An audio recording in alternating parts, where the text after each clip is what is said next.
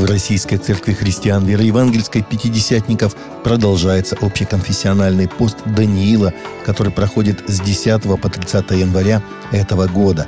девятнадцатого января, среда, день десятый. Молитва о Божьем устройстве и порядке в церквях, компетентных администраторов, бухгалтеров и юристов церквей. Мудрость в ведении церковных дел, понимание законов и правовую безопасность религиозных организаций. Благополучный для церквей исход судебных разбирательств там, где они ведутся. Господа Бога светите в сердцах ваших, будьте всегда готовы всякому, требующему у вас отчета в вашем уповании, дать ответ с кротостью и благоговением. Первое послание Петра, глава три, стих пятнадцать. Патриарх Московский и всея Руси Кирилл не исключил, что определенная часть православного мира может перейти в стан раскольников. Тема раскола в мировом православии активизировалась после того, как патриарх Константинопольский Варфоломей в конце две тысячи восемнадцатого года создал так называемую Православную церковь Украины, ПЦУ, на базе двух неканонических религиозных организаций. Поначалу ни одна из православных церквей мира, кроме Константинопольской, ее не признавала, однако затем ПЦУ начала постепенно получать поддержку ряда иерархов и предстоятелей греческого происхождения. Госдума во вторник приняла сразу во втором и третьем чтениях закон о пожизненном лишении свободы за преступления против половой неприкосновенности несовершеннолетних. Документ расширяет применение максимального наказания в виде пожизненного лишения свободы для педофилов. Сейчас пожизненный срок грозит только педофилам-рецидивистам, которые ранее уже были осуждены за аналогичное преступление против ребенка младше четырнадцати лет. Согласно инициативе, наказывать пожизненно предлагается за рецидив против любого несовершеннолетнего. Кроме того, максимальную меру наказания предлагается применять сразу же за первое преступление против половой неприкосновенности ребенка, если оно сопряжено с совершением другого тяжкого или особо тяжкого преступления, например, с применением насилия, или совершено в отношении двух и более детей. Адмиралтейский районный суд Петербурга запретил ссылку с видеозаписью об уничтожении Библии.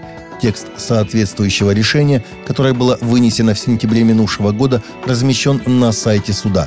Внимание на него в понедельник обратили некоторые телеграм-каналы и СМИ. Из текста следует, что с иском о запрете к распространению в эр эф ссылки на ролик, где неизвестное лицо уничтожает предмет религиозного почитания Библию, в суд обратился прокурор Адмиралтейского района Петербурга. По указанной в решении ссылке было размещено видео с названием «Мерлин Мэнсон Bible Speech» – речь Мерлина Мэнсона о Библии. В настоящий момент ролик уже заблокирован. Опубликованную в январе две тысячи десятого года видеозапись успели посмотреть около триста двадцать тысяч человек. Согласно информации в соцсетях, ролик представлял собой слайд-шоу с фотографиями американского рок-музыканта Мэнсона. На одном из фото артист вырывает страницы из Библии.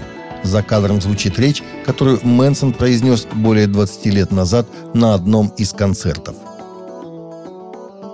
Уличный евангелист призвал китайских христиан не бояться новых ограничений интернет-контента. С первого марта в Китае должны вступить в силу новые ограничения на религиозный интернет-контент. Наблюдатели отмечают, что ограничения уже оказывают сдерживающее воздействие на онлайн-активность китайских христиан. Китайский уличный евангелист Чэнь Вэньшэн опубликовал пост, в котором призвал китайских христиан сохранять спокойствие и продолжать публиковать посты для проповеди Евангелия, сообщает христианский мегапортал Invictory со ссылкой на голос мучеников Кореи. Евангелист Чэнь Вэньшэн, которого в две тысячи двадцать первом году более шести раз задерживали за проповедь Евангелия на улицах Хэньяна, провинции Хунань, в начале января опубликовал в социальных сетях пост под названием «Как христианам следует реагировать на меры по администрированию информационных интернет-сервисов». Политик-христианка из Финляндии, которой грозит шесть лет тюрьмы за публикацию стиха из Библии, назвала допрос о ее религиозных убеждениях привилегией. Во время недавнего допроса, который длился более тринадцати часов, полиция спрашивала бывшего члена правительства Пяйви Рясянен о том, как она интерпретирует письма апостола Павла. сообщает христианский мегапортал Invictory со ссылкой на Кристиан Пост. Окружной суд Хельсинки рассмотрит дело врача и матери пятерых детей Пяйви Рясянен двадцать четвёртого января две тысячи двадцать второго года.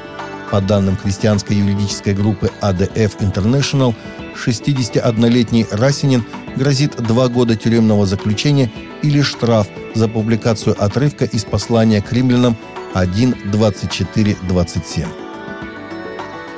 Школьный округ Иллинойса поддержал местную начальную школу после того, как она подверглась критике со стороны родителей за рекламу внеклассного клуба, который спонсируется храмом сатаны. Начальная школа Джейн Адамс в городе Полин, штат Иллинойс, начала раздавать флаеры, приглашая учеников с первого по пятый классы присоединиться к сатанинскому внеклассному клубу, сообщает The Christian Post. Во флаере говорится, что программа посвящена научным проектам, головоломкам и играм, проектам декоративно-прикладного искусства, мероприятиям на природе. Как сообщило информационное агентство си би эн News, многие родители раскритиковали школьный округ Мэлин-Коал-Вэлли после того, как флаеры появились в социальных сетях. Высшая судебная инстанция США согласилась рассмотреть дело школьного тренера-христианина, уволенного за молитву. Верховный суд США рассмотрит дело школьного футбольного тренера-христианина Джозефа Кеннеди, уволенного с работы за то, что он молился на поле после матчей, сообщает Кристиан Пост. Ранее суд первой инстанции заявил, что практика Кеннеди молиться на футбольном поле после игр является нарушением пункта Конституции США. Таковы наши новости на сегодня. Новости взяты из открытых источников. Всегда молитесь о полученной информации.